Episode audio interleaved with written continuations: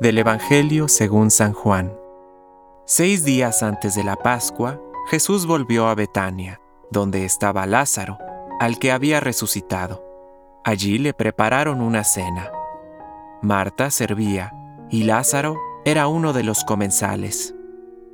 María, tomando una libra de perfume de nardo puro, de mucho precio, ungió con él los pies de Jesús, y los secó con sus cabellos. La casa se impregnó con la fragancia del perfume. Judas Iscariote, uno de sus discípulos, el que lo iba a entregar, dijo: «¿Por qué no se vendió ese perfume en 300 denarios para dárselos a los pobres?» Dijo esto no porque se interesaba en los pobres, sino porque era ladrón, y como estaba encargado de la bolsa común, robaba lo que se ponía en ella. Jesús le respondió: «Déjala, ella tiene reservado este perfume para el día de mi sepultura.